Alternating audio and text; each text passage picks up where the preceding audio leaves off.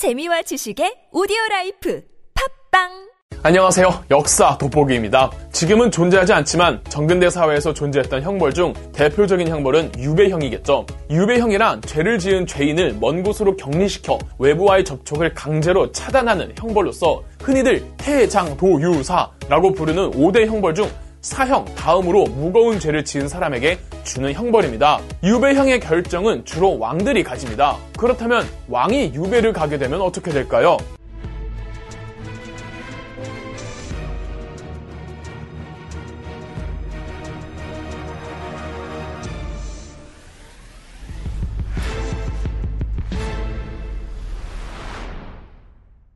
본격적인 유배 사례를 말씀드리기 전에 유배형에도 종류가 있는데 그 종류를 살짝 언급하고 가겠습니다. 일단 중죄를 지은 죄인일수록 수도로부터 먼 곳으로 배정을 받고요. 가고 나서도 어느 정도의 강도의 유배인지도 다른데요. 일단 제일 약한 유배형은 잠깐 쉬었다가 오는 경우입니다. 이런 경우는 왕이 굉장히 아끼는 신하인데 다른 신하들에게 밉보였을 경우 왕이 보여주기 식으로 보내며 다음으로 심한 유배는 부처라고 유배지까지 가지 않고 그 중간 지역에서 격리 생활을 하는 형태입니다. 이때 보통 가족들이나 제자들도 같이 따라간다고 합니다.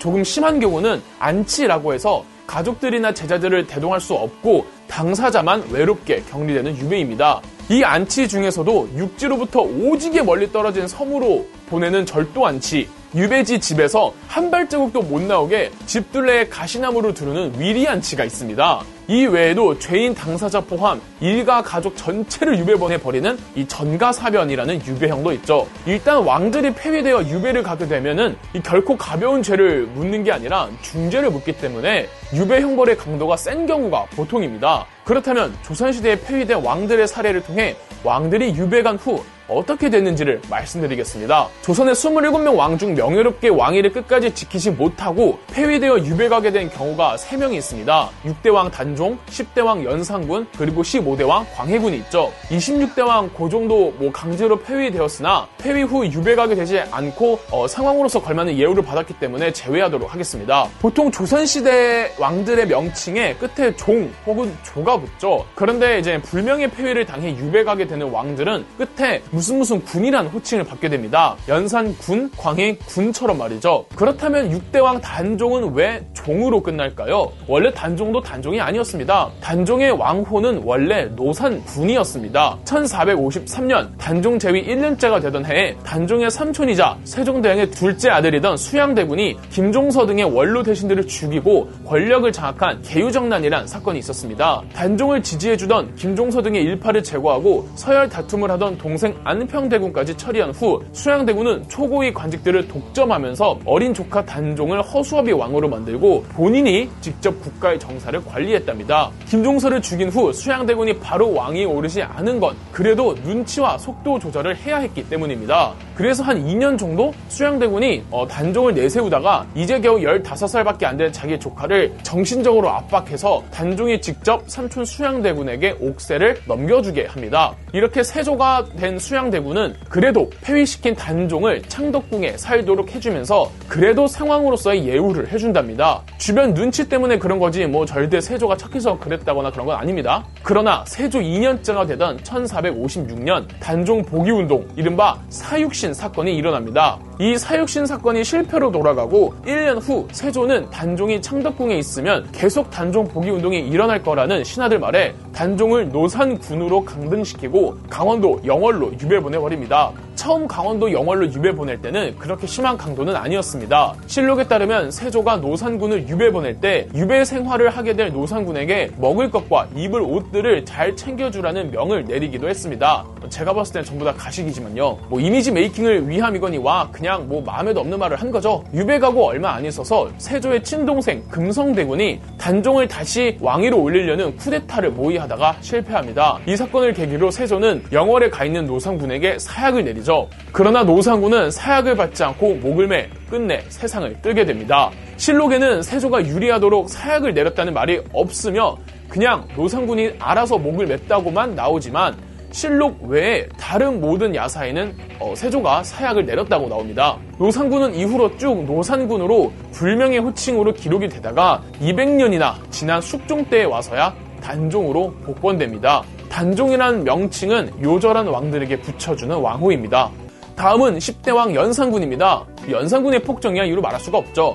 연산군이 총애했던 신하 중 군 장교 출신의 박원종이란 신하가 있었습니다. 박원종은 여러모로 주변의 평판도 좋은 편에 속하는 유능한 정치인이었는데 어, 비록 연산군의 총애를 받지만 언제 자기도 연산군 손에 죽임을 당할지 모르는 노릇이잖아요. 어, 박원종은 유일하게 연산군에게 직원이나 충원을 하고도 목숨을 부지할 수 있었는데 한 번은 연산군이 아, 박원종은 지난번에도 내 행동이 옳지 못하다고 하더니 이번에도 내가 옳지 않다고 하는구나 라는 말을 했더랍니다. 이 말에 시급한 박원종은 연산군이 자기까지 노리고 있다고 생각하여 연산군을 폐위시킬 계획을 세우기 시작하죠. 혹은 어, 연산군이 박원종의 친누나를 겁탈하고 친누나가 임신을 하게 되어 분노한 박원종이 반정을 준비했다는 기록도 있는데 설득력이 다소 부족한 설이랍니다. 박원종은 성희안과 유순정을 끌어들여 본격적인 반정 준비에 들어서는데 이 때문에 박원종, 성희안, 유순정을 반정의 3대장이라고 부르기도 한답니다. 이 장난이 아니라 실제로 3대장 혹은 3대신이라고 불렀어요.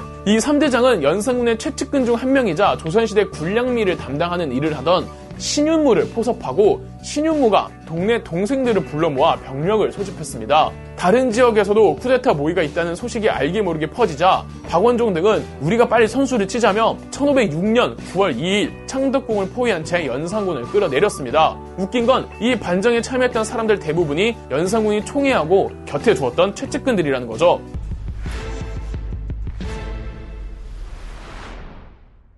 박원종은 당대 왕실의 최고 어른이자 연산군의 계모였던 자순대비를 찾아가 반정의 정황을 설명합니다. 자순대비는 연산군 폐위를 윤허하고 후계는 연산군의 장남을 제안했으나 폭군의 아들을 차기 왕으로 세울 수 없다는 반정 세력의 강력한 반발에 연산군의 이복 동생을 새로운 왕으로 추대합니다. 연산군은 군사들이 자기를 체포하러 오자 이렇게 될 줄 알았다고 말했다죠. 연산군은 최고의 수위의 유배형 위리 안치를 받아 강화도로 유배갑니다. 연산군이 그렇게 죽고 못 살았던 연산군의 그녀 장록수는 그녀의 형부 그리고 그녀를 따르던 신녀들과 함께 처형당했고 그 시체 위로 분노한 백성들이 돌을 던져 돌무덤이 자연스럽게 만들어졌다죠. 연산군의 왕비였던 신 씨는 남편을 따라 같이 유배 가겠다고 했으나 받아들여지지 않고 사택에 감금형을 받았습니다. 연산군의 장남인 세자와 다른 왕자들도 각각 다른 곳으로 유배 갔다가 사약을 받고 죽습니다. 참고로 장남 세자는 사약 먹었을 당시 나이 8살이었습니다. 물론 다른 어린 왕자들도 모두 사약을 먹고 죽죠. 연산군은 강화도에서 외부인 접촉은 물론 집 밖의 외출조차 금지된 상태에서 두 달을 지내다가 결국 사망합니다. 마지막으로 쫓겨난 왕은 15대 왕 광해군이죠. 광해군은 연산군과 클래스가 다릅니다. 연산군처럼 신하들에게 쫓겨났다고 해서 광해군과 연산군을 같은 선상에서 놓고 보면 어우 광해군이 엄청 억울할 겁니다. 광해군은 실제로 굉장히 유능한 군주였으며 이미 임진왜란 당시 세자로 있으면서 리더로서의 진면목을 제대로 보여준 전적도 있었습니다. 조선 후기에 첫 포문을 연 왕이 광해군이었고 임진왜란이란 거대한 전쟁을 겪은 조선이 다시 부활할 수 있도록 터전을 닦은 왕도 광해군이었죠. 이런 광해군이 왜 쫓겨났을까요? 광해군의 지지 기반이던 광해군의 여당이 좀 뻘짓을 많이 했기 때문입니다. 광해군의 지지 여당은 북인이라는 붕당의 정권이었습니다. 원래 북인이 북인, 남인, 서인 이 세 개의 정당 중에서 가장 세력이 약했는데 그들이 지지하는 광해군이 왕이 되면서 급 조정의 가장 강력한 붕당으로 부상합니다. 이러니 당연히 남인과 서인 입장에선 배 아프겠죠. 다른 붕당들은 본인이 지지하지 않았던 광해군이 왕으로 있는 것과 광해군의 모든 정책 하나하나를 탐탁치 않아 있죠. 서인들이 가장 싫어했던 광해군의 정책 첫째는 그 유명한 광해군의 중립외교죠. 당시 중국은 썩을 대로 썩은 한족의 명나라와 만주의 여진족이 중국의 패권을 두고 다투고 있었습니다. 이때 명나라 조정과 여진족 추장 느르하치가 동시에 광해군에게 구원 요청을 하는데 광해군은 명나라 편을 들어주는 척 하면서 여진족 편을 들어주는 겁니다. 광해군이 봤을 땐 명나라가 질 게 뻔하거든요. 실제 그렇게 됐고요. 이 망해가는 명나라 편 들어주면서 나중에 어떤 흉한 꼴을 보려고 뭐 또 실제 흉한 꼴을 보기도 했지만 이 그러나 이 명분과 원리를 중요시한 서인들은 실리를 추구하는 광해군의 외교 정책을 반대했습니다. 그래도 명나라를 도와야지. 조선에겐 형님이자 아버지의 국가이고 임진왜란 때 우리를 도와줬고 그리고 여진족은 오랑캐인데 오랑캐를 도우다니 그런데도 광해군은 본인의 외교 정책을 밀고 나갔습니다. 서인들이 싫어했던 광해군의 두 번째는 광해군의 도덕성이었습니다. 회모살자라는 말이 유명하죠. 광해군은 계모였던 임목대비를 감금하고 어린 자기 이복 동생 영창대군을 쪄 죽이게 한 적이 있거든요. 광해군은 세자 시절 이복 동생 영창대군 때문에 왕이 되지 못할 뻔 했단 말이죠. 이 광해군은 강력한 왕권을 위해 자기 이복 동생을 쪄 죽이고 자기 친형까지 손봐줍니다. 이 외에도 광해군이 좀 잔인하게 반대파 신하들을 처리한 적이 있는 건 사실이나 이 사실 광해군보다는 북인 정권에서 좀 과도하게 나간 이 이이첨 때문이긴 합니다. 이이첨은 광해군에 대한 잘못된 충성심에 본인이 막 나서서 옥사와 숙청을 주도했단 말이죠.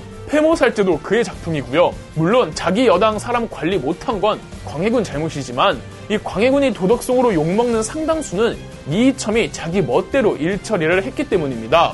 광해군의 조카 능양군이 광해군에게 불만을 품은 서인 사람들과 힘을 합해 1623년 반정을 일으킵니다. 광해군은 반정의 소식을 이미 알고 있었지만 헛소문이라며 대수롭지 않게 넘깁니다.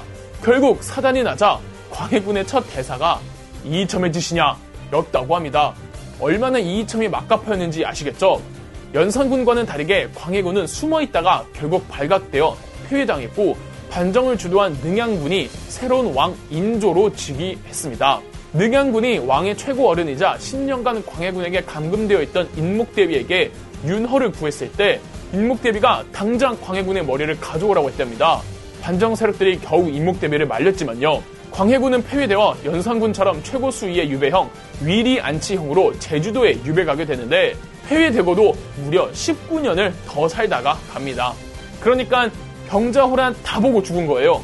이이첨은 바로 처형당했고 세자였던 광해군의 장남과 세자 빈도 위리안치 유배를 가게 되었는데 두 부부는 스스로 목숨을 끊기 위해 단식을 하고 목을 매는 시도까지 하나 전부 다 실패합니다. 두 부부는 결국 한 달간 땅굴을 파서 유배지를 탈출하려다가 발각되어 인조가 자결형을 내려 두 부부 모두 목을 매 세상을 뜨게 됩니다. 이렇듯 유배형은 다양하지만 폐위되어 쫓겨난 왕들과 그 일각 가족들은 뭐 결말이 다 비슷비슷하죠. 다 비극적인 운명을 맞게 되는데 왕이 교체되는 건 큰일이기 때문에 뭐 어쩔 수 없는 듯합니다. 고려의 왕들도 쫓겨난 왕들이 많은데 이 이야기들은 또 따로 다루도록 하겠습니다. 그럼 역사 돋보기였습니다.